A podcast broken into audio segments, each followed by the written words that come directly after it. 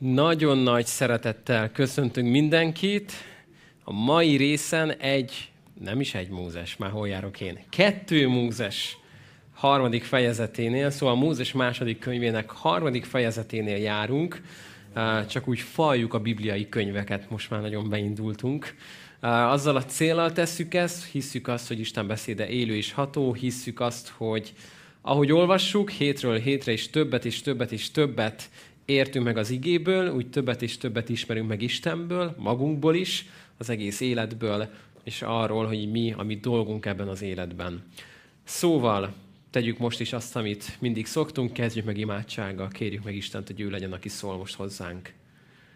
Isten, nagyon hálás vagyok azért, hogy ma is olvashatjuk a Te igédet, köszönjük azt a sok üzenetet, amit már eddig elrejtettél nekünk, és felfedtél, és az a vágyunk, hogy ma este is te szólj hozzánk, az a kérésünk, hogy jöjj, és tedd ezt élővé hatóvá, legyen mindenkinek egy, egy nagyon személyre szóló, aktuális üzenet, ami a te vezetésedet tartalmazza ma nekünk. Kérjük ezt Jézus a te nevedben. Ámen. A mai résznek egy nagyon különleges címet adtunk, az a cím, hogy kudarc vagyok-e, egy nagy kérdőjellel. Van egy statisztika, ami azt mondja ki, hogy amikor valaki akár gyülekezeti, vagy valami keresztény missziós szolgálatban lép, akkor a jelentkezőknek egy óriási nagy része három éven belül abba hagyja ezt, és vizsgálták azt, hogy mi volt talán abban a 80%-ban, akik abba hagyták, kiléptek, milyen, milyen okok miatt lépett ki valaki szolgálatból, misszióból, stb. Torony magasan vezetett az az indok, hogy próbáltam dolgokat, nem sikerült, elbuktam, kaptam a kritikát, nem akarok még egyszer neki kezdeni. Nem vagyok a megfelelő ember a melóra. Szóval ez egy nagyon nagy kérdés, hogy kudarc vagyok-e. Hogyha valamit már elrontottam az életbe, van-e új esély, van-e újra kezdés, vagy ennyi volt. Elrontottam, lepattantam a falról, ne csináljak most már semmit. Hát erre fogunk most egy választ találni, úgyhogy nyissuk ki a Bibliánkat, Mózes második könyvének a harmadik fejezeténél, Kicsit azért nézzük meg, hogy hogy jutottunk el ide. Ugye a második fejezetben felsírt egy baba, Mózes, megszületik, és Isten elképesztő módon gondot visel róla, bekerül ugye a fára udvarába, de még kicsit visszakerül a saját anyukájához, aki majd nevelgeti, majd ugye Egyiptom központjába, fára udvarába bekerülve ott tanul, növekszik bölcsességben, ismeretlen mindenben is, és uh, ugye ott hagytuk abba az előző fejezetet, hogy ez a Mózes érezve azt, hogy egy nagyon-nagyon rendkívüli helyzetben van, és van benne egy vágy a szívében, hogy megszabadítsa a népét, a saját népét a fogságból, a testvéreit, a rokonait, azokhoz, akikhez úgy tartozik, de ez a vágy még nem kapcsolódott azzal, mondjuk azzal a bölcsességgel, azzal a megértéssel, amit majd később látni fogunk Mózes életében, Szóval megöli az egyiptomit, amikor ugye ott volt egy kis szóváltás, egy vita, majd utána, amikor rájön, hogy ez kitudódott, és ugye ez nem egy, nem egy titokban tartott dolog az ő részéről, tehát hogy látták és szóvá teszik ezt, elindul utca neki ki, ugye Midján földjére, jó nagy séta, elmegy úgy mondjuk talán azzal a kifejezés, hogy Isten háta mögé, ahol aztán senki nem fogja őt keresni, és ugye oda talál Jetróhoz, Reuelhez, majd ott búcsúztunk el, hogy lett neki egy felesége, Cipóra, Madárka nevet viselő hölgy, és született ugye Gérsom. Na, szóval nagyjából itt vagyunk, de hogy ugye azzal a mondattal ért véget az előző fejezet, hogy rátekintett Isten Izrael fiaira, gondja volt rájuk. Na szóval, ha készen álltok, akkor neki leselkedünk a mostani fejezetünknek. Mózes pedig apósának, Jetrónak, mindjárt papjának juhait őrizte ahogy megszoktátok, nem rohanunk, jó? Szóval, mit csinál Mózes? Juhokat őriz. Ez egy nagyon jó dolog. Hogyha lehetne felírni ma receptre, hogy mondjuk, nem tudom, mindenki legyen pár évig katona, mert hogy azt mondják az idősek, hogy ez milyen jót tenne a mai fiataloknak, ugye? Én felírnám, hogy mindenki is mondjuk egy fél évig legyen kint a mezőn egy pásztor egyrészt szerintem zseniális lenne telefon nélkül kint ücsörögni, bebújni a jó nagy, nem tudom, bundába, kint ülni, nézni a bárányokat, terelgetni őket. Lehet, hogy egy kicsit lelassítaná az életünket, de annyi mindent lehet abból tanulni, amikor ő bárányokat pásztorol, vezetőket egyik helyről a másikra. Ez egy nagyon-nagyon jó felkészítés lesz arra, hogy nem sokára egy több mint két milliós népet fog pásztorolni. Ugyanezeken a pusztákon át. Szóval Mózes még nem is sejti azt, hogy amit most csinál, az konkrétan pontosan felkészíti arra, amit majd nem sokára fog csinálni másik minőségben. És ez gyakran igaz a mi életünkre is. Nagyon sokszor, amiben éppen vagyunk, azt nem is tudjuk, hogy éppen felkészít minket arra, ami ezután fog jönni. De valószínűleg Mózes nem ezt érezte. Ő mit érezhetett? Azt érezhette, hogy telik 40 év már felette, minden egyes nap ugyanolyan, mint az előző. Mit csináltam tegnap? Milyen nap volt? Tegnap felkeltem, kivittem a jókat, legeltek, bevittem a jókat. És mit csináltam tegnap előtt? Cipóra, mit is? Hova, hova mentünk tegnap előtt? Hát Mózes ugyanaz volt. Felkeltél, kivitted a jókat, aztán behoztad a jókat. Szóval, hogy képzeld el, hogy 40 éven keresztül nap, nap után minden egyes nap ugyanígy néz ki, és úgy látszik, hogy az égvilágon semmi nem történik. Unalmas minden, kiszámítható minden, és úgy látszik, hogy Mózes tengeti a napjait, néha lehet, hogy eszébe jut, hogy én meg még azt gondoltam, hogy majd én ott segítek Egyiptomba kihozni az Isten népét. Ugyan már. Örülök, hogy erre a néhány bárányra gondot viselek. Na, de aztán ilyenkor jönnek a problémák, vagyis nem is a problémák. Egyszer a juhokat a pusztán túl terelte, és az Isten hegyéhez, a Hórebhez jutott. Oké, na itt aztán nagyon álljunk meg. Vannak ezek a pillanatok az életünkben, amikor egyszer az történt, hogy. Ha már volt ilyen időszak az életedben, hogy éppen hogy csak úgy alakult, hogy lekéstem a vonatot, ezért egy másikkal mentem, és ahogy éppen beültem, pont úgy alakult, hogy leült mellém az az ember, akivel elkezdtem beszélgetni, aki azóta a feleségem, vagy nem tudom. Tehát, hogy talán ismerősek ezek a egyszer pont úgy történt, hogy pont túlvezette a juhokat, pont ez történt, az, hogy ő túl vezeti a juhokat, ez egy nagyon egyszerű dolog. Mindjárt földje, az nem arról híres, hogy minden zöld és szép. Tehát nem Skócia, nem Anglia. A igazi kihívás volt, hogy legelőtt találjon a, a nyájnak, ezért gyakran kellett nagy távolságokat megtenni ott, és így jutott el a Hórebhez, ami már, aminél már itt azt olvasunk, hogy az Isten hegye. Nyilván azért az Isten hegye, mert mikor Mózes leírja, már tudja, hogy mik történnek majd ott, szóval az már egy konkrét hely, most, mielőtt összezavarodnánk, hogy akkor most a sínai, vagy a hóreb, meg lehet nyugodni, ugyanarról van szó. Ha nagyon pontosak akarunk lenni, akkor bizonyos megnevezésekben két külön csúcsot hívnak az egyik óra, másik a sínai, de mivel a sínai félszigetről beszélünk, ezért gyűjtő neve is ennek, hogy sínai hegy. Szóval megnyugszunk, ugyanarról a helyről van szó. Szóval elment oda, túlterelte a juhokat, a bárányokat, és figyeld, ott megjelent neki az úrangyala, tűz lángjában egy csipkebokor közepén. Látta, hogy íme a csipkebokor ég, de a tűz nem emészti meg. Hűha!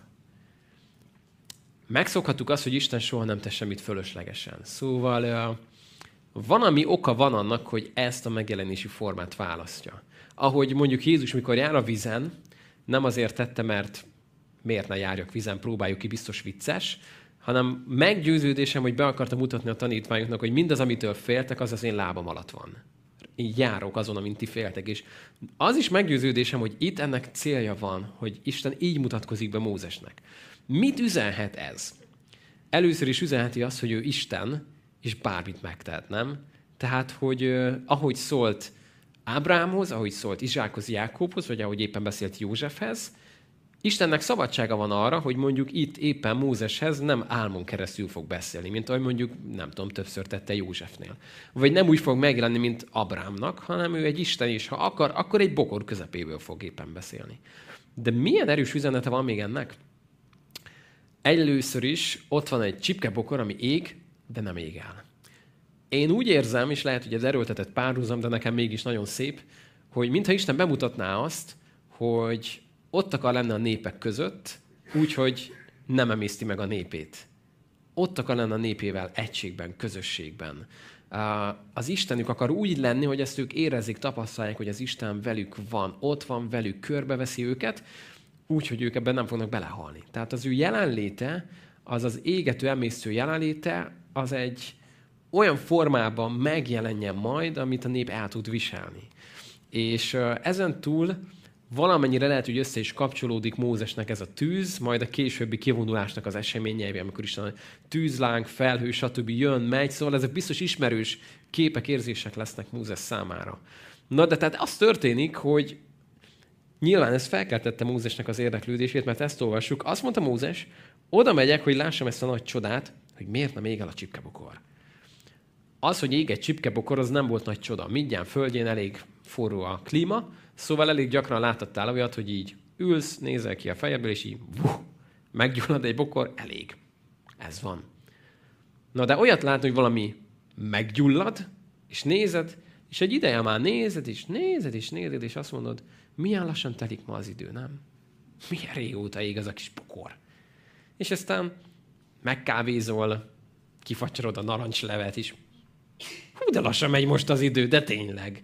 És aztán még jön az egyik bárány, kiszeded a nem tudom, a tüskét, amiben beleragadt, és még mindig ég, és azt mondod, hogy ennyire azért nem megy lassan az idő, még hétfő reggel sem. Tehát, hogy itt, itt aztán van valami. És itt van valami, amikor észreveszel valamit, és azt mondod, hogy oda megyek közelebb, megnézem, hogy mi ez az egész. Szóval megnézem magamnak ezt a nagy csodát.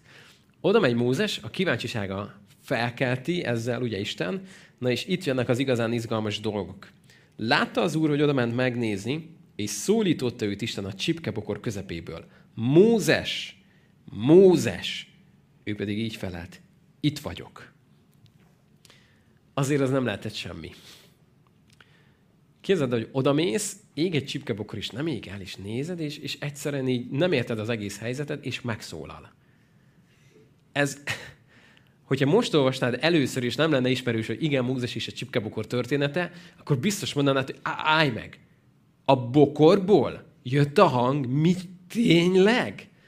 Tehát, hogy ha ezt valamik barátod mesélni, hogy ő Budapesten sétált, és megállt egy cseresznyefa mellett, ott volt egy park, és megszólalt a fa.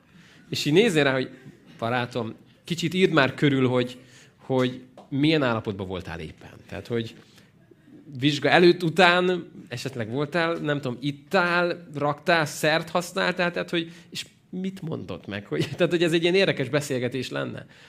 De azt látja Mózes, hogy ez megszólal, és az ő nevét mondja még hozzá kétszer. Azt mondja, hogy itt vagyok. És ez egy érdekes dolog, ahogyan Isten megszólítja őt. Nem alakult ki a Bibliában a csipkebokorból szólásnak a gyakorlata. És ezt csak azért hadd húzom alá, hogy ahogy Isten egyszer és máskor megszólít minket, jó, ha meghagyjuk neki azt a szabad akaratot egy szuverén Istennek, hogy, ha többet nem, akkor majd máshogy másféleképpen szól. Szóval most éppen így szól Mózeshez, ezentúl még egyszer nem fog hozzá csipkebokorból szólni. És lehet, hogy megvolt Mózesben a kísértés majd később, hogy ott van a fára udvarában, és kap egy nemleges választ a fáraótól, és így gondolkodik, hogy most, most mit évül egy, és nem tudom, oda megy itt a virághoz, hogy esetleg, hogyha valamit akarsz nekem mondani, de hogy, de hogy nem történt meg többször ez az életében, az Isten most így szól hozzá, így vezeti, de máskor meg nem így. Szóval ez jó, hogyha engeded Istennek, hogy Isten legyen, és eldöntse, hogy mikor és milyen formákon keresztül akar szólni hozzád, de azt azért jó értsük az új szövetségből, hogy le van írva, hogy az utolsó időkben pedig hogyan szól hozzánk az Isten kin keresztül? A fiunk keresztül, az ő fián keresztül szól hozzánk, az igéből szól. Ez, ez az átlagos, az általános, az átlagost időzőjebe szól, ez nem, egy, ez nem azért átlagos, mert nem nagy szám, hanem azért, mert ez a leggyakoribb, de ezen túl, hogy az Isten hogy szól még hozzád, bárhogy szólhat. Akármin keresztül szólhat. Jó, szóval oda megy, hogy megnézze, és akkor figyelj, azt mondta neki Isten, ne jöjj közel, odd le a sarudat a lábadról, mert szent föld az a hely, amelyen állsz. Vedd le a sarudat. Na, ez egy érdekes dolog, mi magyarok ezt elég jól érthetjük, nem? Más népek, más nemzetek nem is nagyon értik, hogy furák vagytok ti magyarok, leveszitek a cipőt, mielőtt bementek a házba. Minek? Jártam már úgy, hogy bementél cipővel a házba? Úgy, hogy van egy feleséged? Mit kaptál? Egyszer, amikor fakanál volt a kezében, uzonyített cipőből jöttél, de mondom, csak perolnám a pénztárcáért, most porszívóztam. Tehát, hogy nekünk ez kicsit az élet ritmusunk része, hogy bemegyünk cipőle, de Ebben a kultúrában az egész más volt. Mai napig például az iszlám is nagyon erősen hozza ezt az arab közel-keleti hagyományt, hogy ha valami fontos és valami szent dolog történik, úgy indul minden, hogy cipő le. Tehát például ma a közel-keleten egy úgynevezett szent helyre nem tudsz bemenni cipővel. Tehát, hogy ki kell fejezd azt, hogy leveszed a sarudat, a cipődet, megtisztelve ezzel azt a helyet. Na most ez érdekes, hogy azt mondja Isten, hogy szent az a föld, amelyen állsz. Mitől volt szent a hely? Ott volt az Isten. És ez nagyon fontos látni, hogy nem a homok szemek voltak szentek. Nem, nem az a konkrét egy négyzetméternyi terület önmagától volt szent, ugyanolyan koszos homok volt, mint bármi. Szóval Mózes nem azért szedte le a sarut a lábáról, mert koszos volt, mert a koszba lépett bele. Tehát levette a sarut és belelépett a földbe. Hanem egyedül az Istennek a jelenléte miatt volt szent az a hely. És amikor Isten jelenléte eltávozott onnan, akkor az a, az a hely többé, többé már nem volt olyan szent, mint előtte. Ezért nem kell oda menjünk ki, és nem tudom, zarándokolni, hogy bárha megtalálnánk, hol állt Mózes, és ott lenne a lábnyoma, tudnánk, mekkora lába volt, és akkor mehetnénk oda, csókolhatnánk a homokot. Szóval azt mondhatni, hogy ugyanolyan homok, mint bármelyik más. Az egyetlen kivétel az volt, hogy Isten jelenléte ott volt, ezért szent volt az a hely. És ezt jó, hogy a magunkban is tudjuk, hogy az új szövetségben meg pláne, amikor megértjük azt, hogy a, a ti testetek a Szentléleknek a temploma nem a magatoké vagytok, dicsőítsétek Isten testetekben. Tehát egyrészt a testünk, ha megértjük, hogy ezt a szerepet is betöltő, hogy Isten lelke lakozásod bennünk, ez egy óriási dolog. Másrészt megérteni, hogy ez a hely most egy szent hely azért, mert Isten jelenlétében itt lehetünk, a gyülekezet. De mikor ti innen elmentek, akkor a gyülekezet már nincs itt. Akkor ez egy üres épület lesz. Nyilván értjük, hogy ennek van jelentősége, és tiszteljük magát, az épületet az Isten miatt, de nem az épületet, nem a szék lesz a szent, nem ez a parketta lesz a szent, hanem az Istennek a jelenléte az. És hogyha éppen kint a mezőn, vagy egy szabadtéri alkalmon találkozunk, akkor nem a falakat kell magunkkal vigyük, hogy szent legyen az az összejövetel. Hogyha Istennek a népét üldözik, ami gyakran megtörténik ma is a világnak számos országában, és elveszítik az épületüket, vagy nem is építetnek épületet, és kint egy mezőn, vagy katakombákban, mint régen, ugye az első időkben gyűlik össze Isten népe, semmivel sem lesz kevésbé szent az a hely, sőt, az Istennek a jelenléte az, ami ezt teszi. Szóval, majd ezt mondta, én vagyok atyádnak Istene, Ábrahám Istene, Izsák Istene és Jákób Istene. Mózes pedig elrejtette az arcát, mert félt Istenre tekinteni. Szóval Mózes talán most már rájött, hogy itt ez nem akármi. Szóval, hogy ez több annál, mint valami halucináció, itt valami óriási dolog történik. Az úr pedig azt mondta, bizony láttam népem nyomorúságát. Egyiptomban is meghallottam sanyargatóik miatt való kiáltását, sőt, ismerem szenvedéseit. Le is szállok, hogy megszabadítsam az egyiptomiak kezéből. Itt érdekes, hogy amúgy csak megjegyezzük, hogy az a szó, hogy szent, az itt szerepelt először a Bibliánkban, és ha jól emlékszek, akkor itt van először az, hogy Isten népemnek hívja ezt a népet, hivatalosan így kimondva. Szóval leszállok, hogy megszabadítsam az Egyiptom kezéből, és felvigyem őt arról a földről egy jó és tágas földre, teljel és mézzel folyó földre, a Kánáni, a Hetita, az Emóri, a Perízi, a Hívvi és Jebuszi néphelyére. És most íme feljutott hozzám Izrael fiainak kiáltása, és láttam is nyomorgását, melyen sanyargatják őket az egyiptomiak. Most azért menj, elküldelek a fáraóz is, hoz ki népemet, Izrael fiait Egyiptomból. Micsoda pillanat ez, nem? Képzeld el, ahogy a háttérben a dobok, a háttérzene, az instrumentál egyre jobban megy, és, és érzed azt a felfokozott érzelmi állapotot, hogy azt mondja Isten, Mózes, láttam a nyomorúságot, és eldöntöttem, hogy eljött az idő, elmegyek, leszállok, Szabad lesz a népem. Mózes, téged választottalak. Menj, és tedd meg ezt. És már ilyen Mel Gibsonos filmefekteket érzünk, nem, hogy végre azt mondja Mózes, hogy halleluja, megyek, erre vártam 80 éve. Végre, Adonai Istene, Ábrám Istene, Izsák, Jákob, menjünk, még ma elindulok. Ez jó lenne, ha így lenne. Oké, okay. ehelyett Mózes csupán öt kifogás fog Istennek elmondani a következő két fejezetben. Figyeld a folytatást. Mózes azonban így szólt Istenhez. Kicsoda vagyok én, hogy elmenjek a fáraóhoz. Mondhatni azt, hogy jó eséllyel az emberek nagy többsége, hogyha Istennel beszélgetne, aki hallható hangon egy égő, de nem elégő csipkebokor belsejéből azt mondja neked, neveden szólítva kétszer, hogy kiválasztottalak is menj Egyiptom és hoz ki a népet, lehet, hogy az emberek nagy többsége azt mondaná, hogy oké. Okay. Mózes nem tartozik a többséghez. Ne felejtsük el, hogy még mindig Istennel hallható módon beszélget, aki egy égő, de nem elégő csipkebokor belsejéből mondja el neki, hogy Mózes, láttam mindent, tudok mindent, ismerem a fájdalmát a népemnek, kiválasztottalak téged, menj. És Mózesnek az első válasza az így szól, kicsoda vagyok én, hogy elmenjek a fáraóhoz, és kihozom Izrael fiait Egyiptomból. Ez nagyon érdekes, hogy az elmúlt 40 évben úgy látszik, hogy Mózes elég nagy utazást tett meg. Nem mindjárt földjén, hanem sokkal inkább itt valahol belül. Ugyanis 40 évvel ezelőtt, amikor látta a csetepatét egy egyiptomi és izraeli között, akkor az az érzése volt, hogy most akkor én jövök, nem? Vagyok én elég nagy fű ahhoz, hogy ezt megoldjam. Én vagyok a megfelelő. Most eljutott oda, hogy az Isten konkrétan azt mondja neki, Mózes, te vagy az az ember, akit erre kiválasztottam, és azt mondja Istennek, hogy ki vagyok én ehhez. És mielőtt azt mondanánk, hogy milyen alázatos ez a Mózes, ó, a drága, nincs elszállva magától, milyen, biztos az Isten nagyon meg fogja dicsérni. Mindjárt azt fogod olvasni, hogy Isten nagy haragra gerjed Mózes ellen.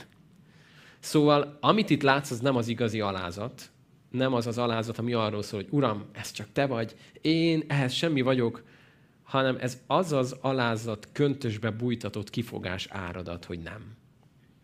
Tehát amikor tudunk udvariasan nemet mondani Istennek, úgy, hogy én, én nem, én nem, én nem. Igazából nem azért, mert nem akarok nemet mondani, most még jön majd egy csomó kifogás, azért a végén elmondja majd Istennek, hogy tudod mit? Küldj mást. Küldj mást. Amikor elfogytak a kifogások, és azt fogod olvasni, hogy Isten haragra gerjed Mózes ellen. Szóval ezt csak szeretném, hogy megértenénk, hogy az alázat az egy nagyon szép és egy nagyon-nagyon-nagyon fontos dolog. De nagyon fontos a helyére tenni, hogy mi az alázat, és mi nem az alázat. Amikor mondjuk Isten megállt téged valamiben, elhív téged valamire, ajándékot ad neked valamire, és ez feltűnik embereknek, és azt mondják, hogy figyelj, az Isten használ téged, nagyon-nagyon jól csinálod a dolgodat. Nem az az alázat, hogy azt mondod, jaj, te, hogy is, szörnyű volt, rossz volt, nem is volt jó, annyira rossz volt, hanem ez, ez ostobaság ilyenkor. Sokkal jobb, ha azt mondod, hogy figyelj, ezt az Istentől kaptam, ővé a dicsőség. Ez alázat. Az alázat nem annak a letagadása, amiről tudod, hogy Isten megajándékozott téged, de az alázat nem is az, hogy keveset gondolsz magadról. C.S. lewis van az a híres mondás alázat témájában, hogy az alázat nem az, hogy keveset gondolsz magadról, hanem hogy kevésszer gondolsz magadra. Mert hogyha állandóan magadról gondolkodol, hogy én milyen kicsi vagyok, és mennyire jelentéktelen, akkor ez nem alázat lesz, hanem egy egoizmus, hogy megállás nélkül magadról fogsz gondolkodni. Csak éppen nem arról, hogy mennyire szuper vagyok, hanem arról, hogy mennyire rossz vagyok. De még mindig magam körül forgok, nem? Az igazi alázat az az, amikor nem magamról gondolkodok. Nem én vagyok a középpontban. Tudod azt, hogy Isten mivel ajándékozott meg, azt elfogadtad, felismerted, használod, de, de nem te vagy a központi szereplője, hanem tudod azt, hogy ez, ez Istentől kaptam. Áldott legyen érte az Isten. Ő megáldott, Isteni a dicsőség, tiéd az engedelmesség, teszed, ami a dolgod, de a, a nagy rész az az Isteni. Azt mondja ugye az ige, hogy dicsekedhet a fejsze azzal szemben, aki vág vele. Szóval Isten az, aki megragadott téged, de tudnod kell magadról, hogy fejsze vagy. Tehát, hogyha egy fejsze vagy, az a fát vágnak. A fejsze nem attól lesz alázatos, hogy de, hogy is én egy villa vagyok, nem vagyok én fejsze. Tudod, hogy egy fejsze vagy, fakivágásra vagy megteremtve, de tisztában vagy vele, hogyha nem fog meg az Isten, nem tudsz fát vágni. Ennyi. Magadtól erre képtelen vagy. De Mózes itt nem erről beszél. Nem arról beszél, hogy Isten, te vagy az Isten, és én annyira, én megpróbáltam, képzeld el, nem tudom, láttad, de én megpróbáltam, és nem ment a saját erőmből. Tudom, hogy erre képtelen lennék, de te vagy az Isten, és engem kiválasztottál, hát akkor mi rossz történhet? Menjünk, te vagy, én bízok benne. Tehát nem ez történik, hanem szépen lassan próbál kibújni az igen válasz alól. Szóval ugye az első így hangzik, ugye, hogy ki vagyok én, megkérdőjelezi a saját identitását. Nagyon a következő. Ő így felállt. Én veled leszek. Ez lesz a jele, hogy én küldtelek. Amikor kihozod a népet Egyiptomból, ezen a hegyen fogtok szolgálni Istennek. Szóval azt mondja Mózes, hogy ez így nem lesz jó, én nehez nem vagyok elég nagy, és azt mondja az Isten, én leszek veled. megint csak hadd mondjam, hallható hangon egy égő, tüzes bokor közepéből beszélget az Istennel. Tehát, hogy ez nem egy ilyen, volt egy olyan megérzése, mint a Isten velem lenne. Isten mondja neki, Mózes, veled leszek, veled fogok menni, oké? Okay? Én megyek veled. És mondhatnánk, hogy akkor itt jött el az a pont, hogy Mózes azt mondja, hogy oké, okay, akkor nincs több kérdésem. Mivel elmondtam, hogy ötször fog kifogást mondani, ez is sejtett, hogy még nem ilyen egyszerű a történet. De azért itt is áll meg egy pillanatra. Van itt néhány érdekes dolog. Isten elég sokat beszél arról, hogy Mózes ki fogod hozni a népet, majd Egyiptomból, de Isten nagyon korrekt, mert nem fogja azt mondani, hogy be is fogod vezetni majd az ígéret földjére. Miért nem? Mert nem fogja. És most azt még nem kell tudja Mózes, hogy ez nem így fog történni. Azt mondja az Isten, ezen a hegyen fogtok szolgálni Istennek. Ez egy nagyon érdekes szójáték a Héberben, mert a szolgálatnak a szava, az ő, a magyar nyelv is ezt tükrözi, hogy a nép eddig ugye rab szolgaságban van, de kiszabadul a rabszolgaságból, hogy szolgáljanak Istennek. Ez az abd ige, amit mai napig is hordoz a Héber, az arab gondolkodás is. Az iszlámban például a legnagyobb csúcs, amit elérhetsz muszlim emberként, az az Abdullah. Vannak ilyen nevek is, hogy Abdullah, stb. Ez annyit jelent, hogy az Isten szolgálja. Ez a csúcs. Hogy ennél nem, ennél nem lesz nagyobb, te vagy Isten szolgálja. Ez a, ez a csúcs. És amikor elmondod valakinek, egy muszlim embernek, hogy képzeld el, hogy van ám ennél tovább, lehetsz Istennek a gyermeke Krisztusban, akkor így néz, hogy mi? Hogy, hogy, hogy, hogy lehetnék kínálni? Csak ez a csúcs, a szolgaság. Na mindegy, ez egy másik téma. De visszajönve ide. Szóval ez egy nagyon érdekes szójáték, hogy azt mondja Isten, hogy a népet, amik rab szolga, kiszabadítom, hogy engem szolgáljon. És ha nem ismernéd Istent, azt mondanád, hogy na, csövörből vödörbe. De jó, kihozol ebből a börtönből, hogy ebbe a börtönbe legyek. Szóval eddig a együttomot szolgáltam, most meg téged szolgáljalak. Viszont, hogyha megismerted Istent, akkor tudod, hogy őt szolgálni, az az egyetlen olyan megkötözöttség, ami felszabadít. Mert az Isten úgy köt minket magához, hogy felszabadít. Az ördög úgy próbál magához láncolni, hogy megkötöz. Az Isten pedig felszabadít, és a legnagyobb örömmel, a legnagyobb szabadságodba fogod őt szolgálni, és a lehető legkevésbé fogod szolgaságnak érezni ezt. Mert hogy pont megérted azt, hogy Isten a szabadító. Szóval ezt mondja itt Mózesnek, hogy én leszek az, aki ezt majd megteszem, és itt fogtok engem szolgálni.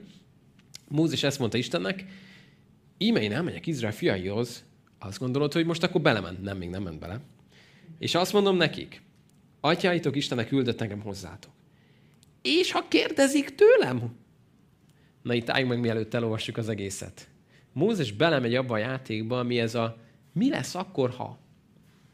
Ültél már fel ilyen lóra? De mi lesz akkor, ha? Ez, ez a mondat nagyon messzire tud minket vinni, nem? Mi lesz akkor, ha? Azt kérdezik majd tőlem, hogy. Ez egy olyan mondat, ami nagyon-nagyon-nagyon sok hívőember, tanítványt, keresztényt meggátolt abban, hogy az égvilágon bármit is csináljon Isten országába, mert mi lesz akkor, ha? Emlékszek arra, amikor bekerültem gimibe, és akkor bennem volt az a vágy, hogy bizonyságot tegyek az összes osztálytársamnak. A legnagyobb félelem az volt, hogy mi lesz akkor, ha olyat kérdeznek, ami amire nem tudok válaszolni. És megnyugtattam magam, hogy nem, biztos nem fognak. Második fiú belekérdezett egy olyanba, hogy így néztem az úrra, hogy úram, hát ez a kérdés még sose jutott eszembe, de milyen jogos. És emlékszem, hogy néztem a fiúra, hogy nézte, hogy na, mi van. Azt mondtam neki, hogy figyelj, a válaszom az, hogy el sem tudom képzelni, hogy erre mi a válasz, de megígérem neked, hogy utána fogok járni. Elmegyek, megkérdezem azt, aki ezt tudni fogja, oké? Okay? Hazamentem, biciklivel elmentem a lelkészhez, mondtam neki, figyelj, nagyon gyorsan egy nekem egy válasz, ugye tudsz erre válaszolni. Elmondtam neki, adott rá egy tök jó válasz, másnap úgy mentem be a suliba, gyere csak ide, megvan a válasz. Képzeld el, tegnap tanultam, most már elmondom neked, az a válasz, hogy. És akkor azt gondoltam, hogy mostantól mindenre tudok válaszolni, majd jött a következő kérdés. Meg a következő. És kezdtem rájönni, hogy amúgy nem dölt össze a világ, amikor azt mondtam, hogy nem tudom. Tehát, hogy nem, nem leszel hiteltelen attól, hogy el tudod mondani, hogy erre most tényleg nem tudok válaszolni, de utána nézek. De amikor megbénít téged a tudat, hogy de mi lesz akkor, ha? Akkor eljutsz oda, hogy az égvilágon semmit nem fogsz tenni azért, mert attól félsz, hogy mi lenne akkor, ha.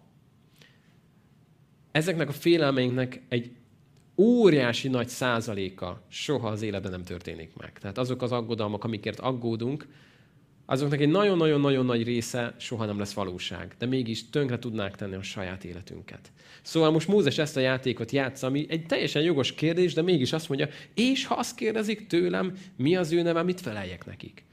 Ne felejtsük el, ugye, hogy Mózes egy olyan közegben megy, menne most vissza, ha elfogadja a küldetést, ahol ezernyi istenség van. A béka isten, Nílus isten, tehén isten, stb. És kérdezik, hogy most oké, hogy Isten, de melyik? Tehát, hogy hívják? Melyik Isten?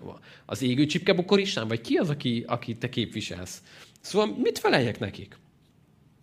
Isten azt mondta Mózesnek. Na, ez az a rész, amit nem lehet visszaadni magyarul. És ezt úgy sajnálom, hogy nem vagyunk született, Mózes korában élő zsidó emberek, akik értik ezt a héber nyelvet, amit itt ekkor beszéltek, mert sokkal jobban értenénk azt, így most nagyon sok magyarázatra szorul ez. Ez úgy nézhetett ki ez a beszélgetés, hogy kérdezi Mózes, hogy és akkor mi a te neved, mert hogy most Egyiptomban annyi Isten van, Mózesnek valószínűleg kívülről kellett fújja az összeset, ugye átment az összes képzésen, stb. Szóval mi a te neved? És azt mondja Isten, én vagyok, és elképzelem, hogy Mózes így fület, igen, pont. És ő úgy érzett, hogy lemaradtál a lényegről. Tehát, hogy amikor így jártál már úgy, hogy valaki telefonban bemutatkozik, szia, vagyok. És igen, és akkor így megkérdezem, kivel beszélek? Az előbb mondtam, de kicsi, vagyok, és megint mondom, nem értem, kivel beszélek, mondom, a lényeg marad le, hogy hogy hívják. Tehát mondom, a nevedet mondjad. És valami ilyesmit érezhetett Mózes, hogy Isten azt mondja, hogy én vagyok, pont. Ugyanis amit Isten mond, azt nagyon nehéz visszaadni bármilyen más nyelven, de valami olyasmivel próbálkozhatnánk, hogy én vagyok a minden, a létezés, a kezdet, a jövő. Én, én élek, én vagyok a létige, én vagyok minden, ami. És nagyon sok különböző árnyalattal próbálják visszaadni, amit úgy is lehet fordítani, hogy leszek, aki leszek, ami nem azt jelenti, hogy ő még most nincs, hanem azt jelenti, hogy benne van a változásnak az az íze, igéje, ami nem azt jelenti, hogy Isten változna, de hogy majd megértitek, hogy ki vagyok. Az leszek. Szóval ilyen egyre jobban veszítelek el titeket, tudom, hogy próbálom egyre jobban elmagyarázni, de mire gondolok? Arra gondolok, hogy később nagyon sok különböző módon fogja Isten még megtoldani ezt a létigét, amit ő most elmondott magáról, ugye ez a JHVH, Jahve, Jehova, stb. Jönnek majd ez a toldalékai, amikor azt mondja Isten, hogy Raffa, hozzáteszi ehhez a vagyokhoz, hogy Raffa, ami azt jelenti majd, hogy én vagyok a, a te gyógyítód. Mondja majd el a 2 Mózes 15-ben. Aztán amikor azt mondja, hogy Rói, ami azt jelenti, hogy én vagyok pásztor, a jó pásztor, Zsoltárok 23. Aztán még csak visszabugorva az egy Mózesbe, mikor Ábrahám ugye keresi, hogy mi legyen az áldozat, azt mondja Isten, hogy jíre. Hozzáteszi a Jakvéhez, hogy jíre, ami azt jelenti, hogy a gondviselő vagyok. Aztán azt mondja majd Dávidnál, hogy a győzelmi jelvényed vagyok. Szóval fogja ezt a négy karaktert, ezt a négy betűt, és hozzátesz dolgokat. Gyógyító, győzelmi zászlód, orvosod, én vagyok a te pásztorod, és sok-sok minden lesz még majd mellé rakva. És valami olyasmi érződik ebből ki, hogy éppen mindig a legnagyobb szükségünk, amire szükségünk van, az Isten ott lesz nekünk az. Tehát amikor Dávidnak egy pásztorra volt szüksége, akkor ki tudja mondani, hogy te vagy az én pásztorom. Amikor egy győzelmi pajzsra, egy jelmére volt szüksége, akkor az. Amikor arra volt szükség, hogy Isten gyógyítást adjon, akkor azt mondja, hogy én vagyok a te gyógyítód. És ez egy végtelenül gazdag ajtót nyit meg nekünk, ami úgy látszik, hogy Isten azt mondja, hogy minden vagyok, ami kell. Mindened leszek, amire szükséged van bármikor. És ez nem azt jelenti, hogy mi formáljuk Isten nagy félre is, de azt jelenti, hogy Isten a lét. Ő az örökkévaló, az öröktől fogva létező, és az örökké létező. Minden ő és benne vagyunk, benne mozgunk. Szóval, hogy amikor ezt így elmondta Mózesnek, akkor ez nem egy apróság. Tehát elmondani, hogy ez az Isten küldött engem, ez egy óriási dolog. Amikor a János 8-ban Jézus majd vitatkozik ugye a farizeusokkal, az elég sokszor teszi, de a János 8 is teszi, és van egy hosszas vita arról, hogy mit tudhatsz te Ábrahámról, meg Jákúról, meg stb. Hát még hány éves se vagy, és mégse. És Jézus mond egy ilyen borzasztó, megbotránkoztató dolgot az ő fülüknek, amikor azt mondja, hogy mielőtt Ábrám lett volna, én vagyok. Na ez tökéletes megfelelője görögül annak, ami héberül elhangzik itt. Nem véletlen, hogy mi volt a farizeusok reakciója. Meg kell halnia. Hogy mondhat ilyet? Hogy mondhat ilyen istenkáromlást ez az ember? Hiszen azt állítja magáról, hogy ő Isten, hogy ő a létező, hogy ő minden, és hogy ő lesz minden. És egy érdekes dolog ez, amikor megérted azt, hogy Isten úgy mutatkozik be, hogy ez az én nevem. Amikor megérted azt, hogy bármi, amire szükséged van, és ez megint nem az, hogy a kényünk, kedünkre változik Isten, de valami, amire érzed azt, hogy, hogy kell, hogy ott legyen az Isten, ő az. Ő a gyógyítód, ő az orvosod, ő a gondviselőd, ő a pajzsod, ő a pásztorod, ő mindez. Ez ami egészen elképesztő, hogy Istenünk bemutatkozik Mózesnek, és azt mondja, és mondta, így szól Izrael fiaihoz, a vagyok küldött engem hozzátok. Majd ezt is mondta Isten Mózesnek. Így szól Izrael fiaihoz. Az Úr atyáitok Istene, Ábrám Istene, Izsák Istene és Jákob Istene küldött engem hozzátok. Ez az én nevem mindörökké, és ez az én emlékezetem nemzedékről nemzedékre. Menj el, gyűjtsd össze Izrael véneit, és mondd ezt nekik. Az Úr, atyáitok Istene, Ábrám, Izsák és Jákob Istene megjelent nekem, és azt mondta. Megemlékeztem rólatok, és arról, amit elkövettet, elkövettek rajtatok Egyiptomban. Megmondtam, hogy kiviszlek titeket az egyiptomi nyomorúságból a kánániak, hetiták, emúriak, períziek, hívviek és jebúsziak földjére, a tejjel is mézzel folyó földre. És ha hallgatnak a szavadra, akkor menj be te Izrael véneivel Egyiptom királyához, és így szóljatok. Az Úr, a héberek Istene megjelent nekünk. Most azért hadd menjünk három napi útra a pusztába, hogy áldozzunk az Úrnak, a mi Istenünknek. Én pedig tudom, hogy az egyiptomi király nem engedi meg nektek, hogy elmenjetek, csak az erőszaknak enged. Hűha! Üdv a Biblia tanulmányozás mélyebb bugyraiban. Az Isten eleve tudás és a szív megkeményítés is minden nagy misztériumában, amit nem sokára majd megismerünk jobban. De egy kicsit értelmezzük, amit itt olvastunk. Isten mindent elmond Mózesnek, hogy mit kell mondjál. Nem? Ez tök jó. Hogy odaadja a szavakat, hogy Mózes mond el nekik azt, hogy. És ez nekem annyira emlékeztető arra, amit Jézusnál látunk, hogy ne rettegetek majd, hogy mit kell szóljatok. Atyátok lelke abban az órában megadja majd nektek, hogy mit kell mondani. Sőt, gondolj bele abba, hogy amikor Jézus azt mondja Máté 28-ban, hogy elmenvén tehát szélese világra, tegyetek tanítványán minden népet, stb. stb. stb. Szóval kapunk egy elég nagy küldetést, amire azt mondanád Mózessel együtt, hogy de ki vagyok én ehhez? És mivel fejezi be Jézus? Íme, íme, én veletek vagyok. Mit mondott Isten Mózes első kifogására, hogy ki vagyok én? Azt mondta Isten, én veled megyek. Én veled leszek, Mózes. Mi kaptunk egy ennél jóval nagyobb küldetést, Mózesnek csupán egy-két millió embert kellett kihozni Egyiptomból, idézőjelben apróság volt. Nekünk az egész világ van ránk bízva, hogy az egész világnak mondjuk el az örömhírt. És joggal érezhetnéd azt, hogy mi ehhez elég kicsi anyunk, nem ki vagyok én ehhez? Jézus azt mondja, íme, veletek vagyok minden napon.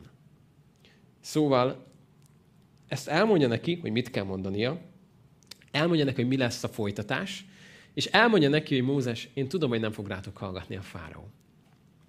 Szóval Isten előre tudja dolgokat, és mielőtt azt gondolnád, hogy ez nem fair, ez nem azt jelenti, hogy Isten előre alakította a fáraót, ezt majd meglátjuk később hogy hogy is nézett ez ki pontosan, de előre tudja, hogy mi fog történni. Ez engem végtelenül megnyugtat. Annyira megnyugtat, hogy Isten előre lát mindent. Tudod miért? Képzeld el, hogy ez nem így lenne. És Mózes elmegy, és kiáll, és elmondja vénekkel együtt a fáraónak, hogy ezt üzeni az Úr és nem engedi el a népet, és így annyit látnál a mennyországban, hogy azt mondja az Isten, hogy na ezt nem láttuk jönni. Hú, ez most nagyon megleped minket, figyeljetek! Hú, melyik angyal adta a kimutatást az izé statisztikákról, hogy 98% hogy engedni fog? Ez nem engedte el a népemet. Na gyorsan egy zsinatot hozzunk össze, hogy mi legyen. Mózes, egy kicsit várjatok, belehúzunk, jó? Uh, ezer esztendő is meg lesz a megoldás. Szóval képzeld el, hogy milyen lenne, hogyha néha azt látnád, hogy a mennyországban fejetlenség van, és Isten azt mondja, hogy na, ezt nem láttam jönni az életedbe. Hú, ez honnan jött? Ez a probléma? Na, ez tényleg meglepett. Engem annyira megnyugtat, hogy azt mondja Isten, hogy Mózes, tudom, hogy nem fog engedni. Előre tudom, mi fog történni. De előre, mivel tudok mindent, tudom, hogy mi fog történni, és mit fogok tenni. És tudom, hogy te mit fogsz tenni, mert kiválasztottalak téged erre a melóra. Szóval ez egy végtelenül megnyugtató dolog számomra, hogy azt mondja Isten, hogy Mózes, tudom, mi lesz, és végig fog menni ez a projekt, meg fogom mutatni az erőmet, meg fogom mutatni a dicsőségemet majd Egyiptomnak.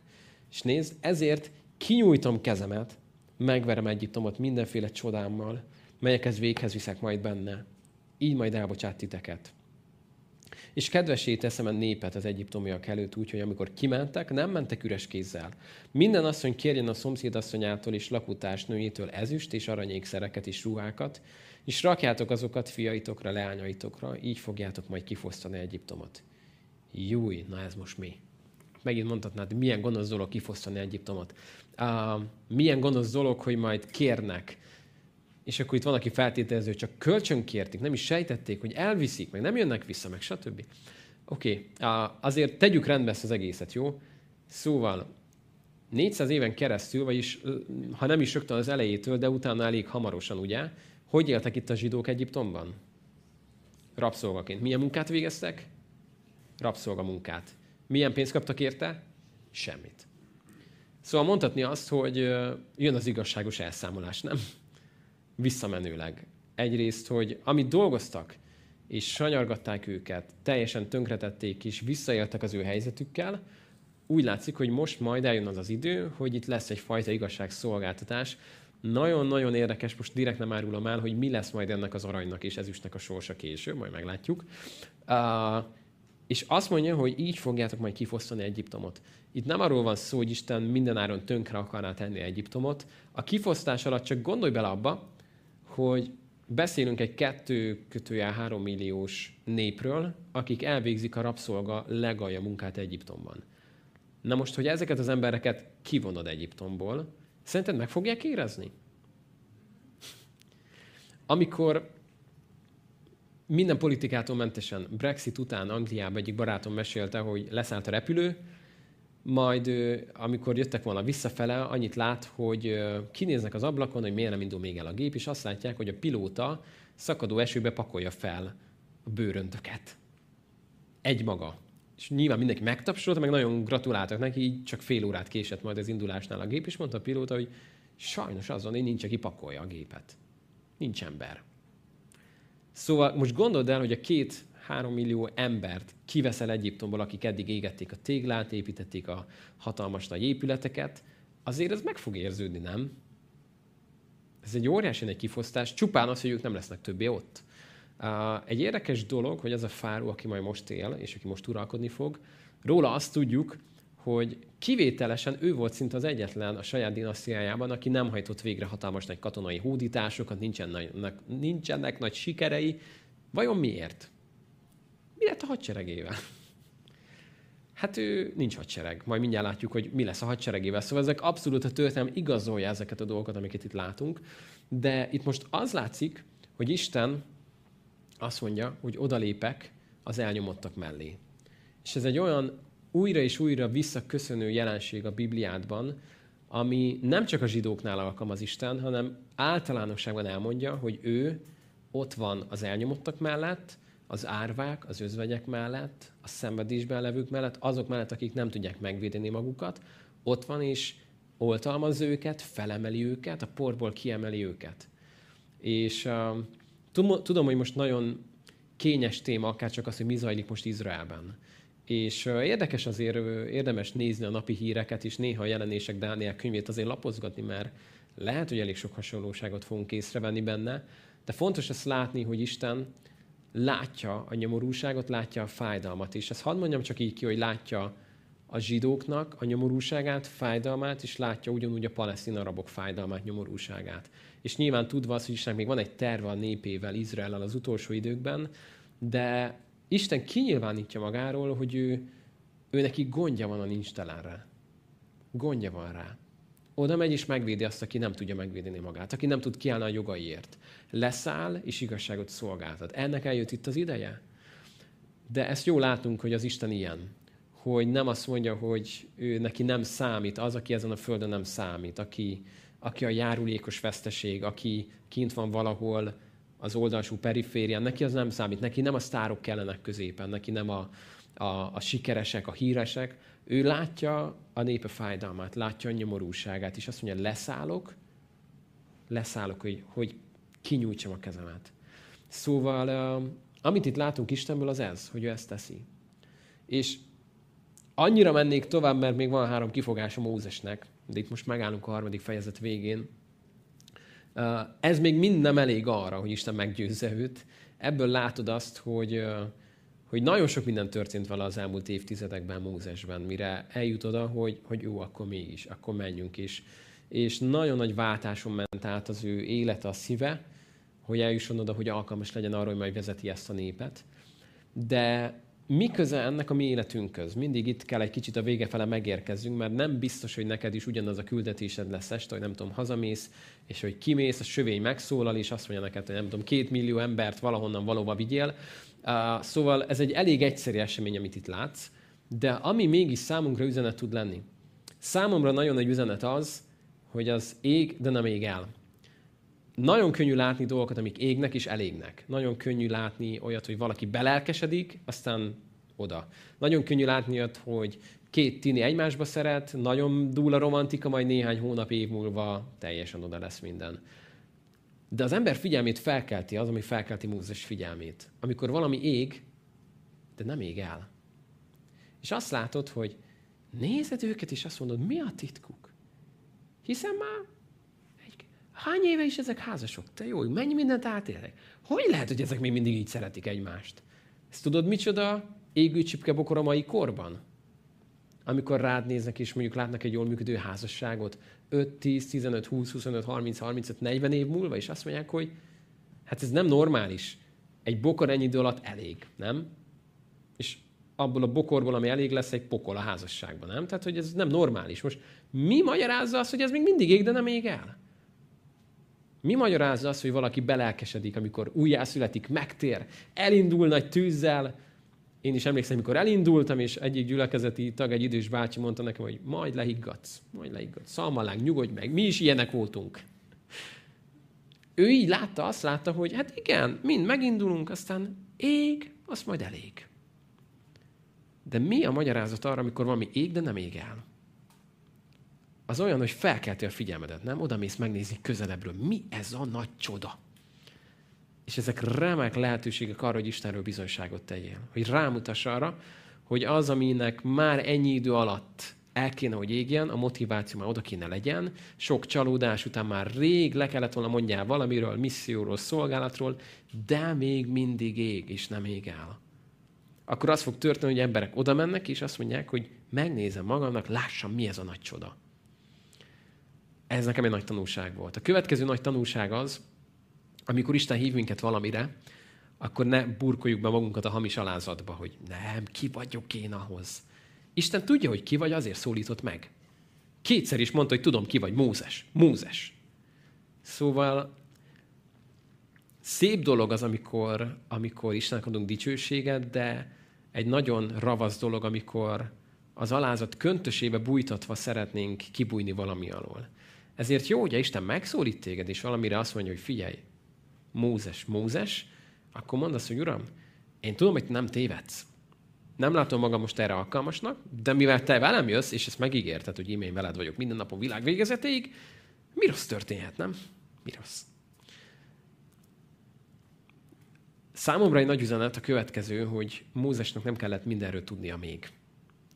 Isten nem kell, hogy elmondja neki, hogy Mózes, figyelj, kihozod a népet, ú, figyelj, ott lesznek azért majd dolgok. Vigyázz azzal a sziklával, meg a bottal, meg amúgy még nem is fogsz bemenni az ígéret földjére. Csak majd amúgy Jézusnál, meg majd az új szövetség. Tehát nem zavart össze az egész embert, hanem annyit mondott el nekem, amit éppen most tudnia kell. Nem mondta el neki, hogy figyelj, Mózes, ehhez Mózes 2, amúgy öt könyvet fogsz írni. Tehát nem, vannak dolgok, amik majd még jóval később kell, hogy megértsen. Amit most tudnia kellett, azt elmondta neki. Semmi többet. Nem mondta el, hogy figyelj, egy pár szó majd fellázadnak ellened, meg majd meg akarom ölni a népet, de majd te közbeszólsz, hogy mégse öljen meg őket, meg majd te is megutálod őket, de aztán meg, na, meg poklosság, meg annyit, tehát nem mondott semmit a részkígyóról, annyit mondott el neki, amennyit most éppen tudnia kell. És szerintem még így is elég nehezen megy bele. Képzeld el, ha Isten mindent elmondott volna neki. Mózes mondani, hogy biztos, hogy nem. Tehát olyan jó, hogy Isten mindig annyit mond el nekünk, amennyit tudnunk kell a következő lépésekről. Mert amire oda vezeti Mózest, hogy épp a részkígyót kell elkészítse, addigra arra már felkészíti. Most még nincs kész a részkígyóra, messze van attól, hogy arra kész legyen. De mire odaér, addigra kész lesz rá. Szóval fogadjuk el azt, ahogyan Isten vezet, addig, amíg vezet, addig a pontig, addig bízunk benne. És ami még számomra egy nagy üzenet, hogy uh, így látva ezt az egész beszélgetést, azt mondja az Isten, amit újra és újra kiemel, hogy Mózes, én látom. Látom a népem fájdalmát. Ismerem a nyomorúságát. És ez engem annyira megnyugtat, hogy uh, amikor például előterjesztesz mondjuk egy problémát, vagy az egyetemen kellett valahol jelez egy, egy bármit, és azon benned, amikor nem jön válasz egy jó időn keresztül, hogy megkapták vajon? Elolvasta valaki, nem? Jó címre küldtem egyáltalán? Lehet, hogy rossz formanyomtatványt töltöttem ki. És tudod, azon vívódsz, hogy most valaki látta amúgy, hogy mi van? Tehát, hogy valaki ezt olvasta, tudnak róla? De engem annyira megnyugtat, hogy nincs olyan dolog az életedben, az én életemben, a gyülekezetünkben, a városunkban, az országunkban, a világunkban, ami egy rossz formanyomtatványon lenne a mennybe. Isten mindenről tud, és azt mondja, hogy látom, tudom, ismerem.